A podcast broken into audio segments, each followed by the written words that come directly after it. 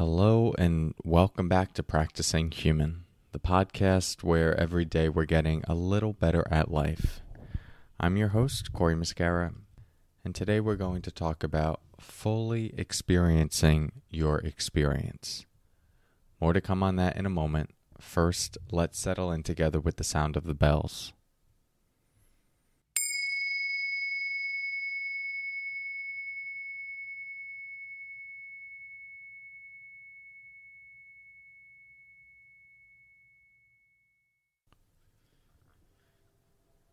So, one thing I vividly remember from my time on retreat, this has been true for any retreat, but specifically in Burma, which was a, an extended retreat, was that there was an ability to quickly and fully experience whatever was moving through my mind and body.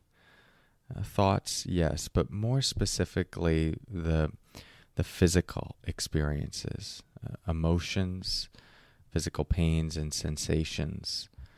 In the early stages of that retreat and the practice, a, a lot of it felt like it lingered. But as my awareness and presence got sharper and more able to fully hold and, and envelop experience, those experiences were more deeply experienced. And because of that, were more quickly integrated and released. Now, you might think that you don't feel or experience much in a monastery, but uh, it's it's not true. There are still a lot of uh, little activating events and a lot of different emotional experiences that come up that range from deep peace, joy, gratitude, to deep sadness, despair, loneliness, fear, and grief. So you really get a front row seat to the full spectrum of the human experience when you're paying that close attention to your experience.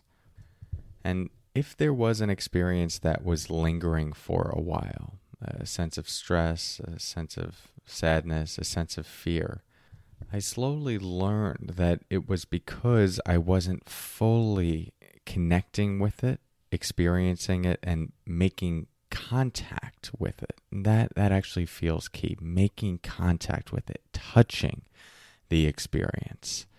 A lot of times with mindfulness, one of the early powers of it is that we we're able to uh, be aware of our experience and it, it creates a bit of separation for us. That's like uh, mindfulness 101, and it's a, a, a liberating part of the practice where we go, oh, there's sadness, oh, there's pain, oh, there's joy, oh, there's a thought.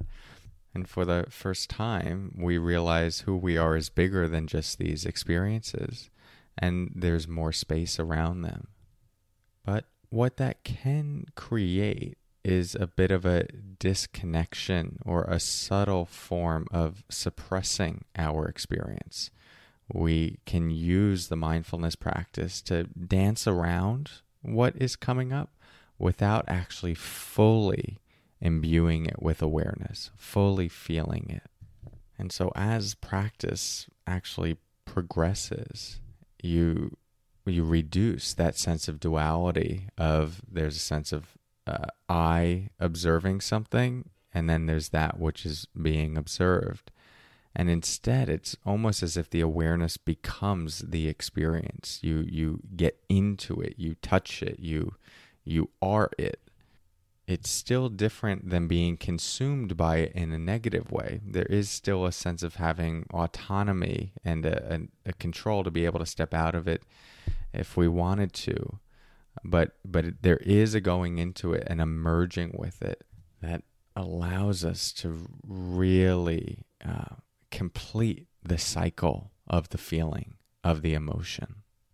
And most of us are walking around with a whole lot of incomplete cycles of experiences specifically cycles of emotions that we just partially tended to but didn't fully experience and therefore didn't fully process and let go. And I think most of us can connect to certain experiences that we've really surrendered to. A lot of times it's um, it's sadness or grief, and we're just we're consumed by it and overwhelmed by it. And for a while, we might have been dancing around it or buffering ourselves from it, sensing that if I go into that, it's just going to be too much. But then then we do we get the chance to uh, and we're just in it. But being in it allows the emotion to to work its process, to complete its course, and then on the other side, there's a sense of relief, a sense of letting go. Now, of course, lots of experiences where that might need to happen for uh, a number of different cycles, but that that is the path. And there is one clear uh, key distinction here between you know what we might typically be familiar with when we're caught in an emotion and we're just fueling the emotion and we feel suffocated by it overwhelmed by it and like give me mindfulness or that doesn't happen and i might feel like well are you telling me to go back to that is that that's what practice is the the key distinction here is a lot of the times when we're caught in those emotions in a, a negative way uh, it's with less awareness and we're replaying, refueling the event, the thoughts around them, the negativity around it. And even though we're feeling it in our bodies, we're usually more in our heads with it. What I'm suggesting here for fully completing these cycles of emotions and experiences, fully feeling them, is to to drop more specifically into the body, uh, less caught up in the story around whatever the, the trigger of the experience is, and feel the emotion when it's there, feel the sensation when it's there.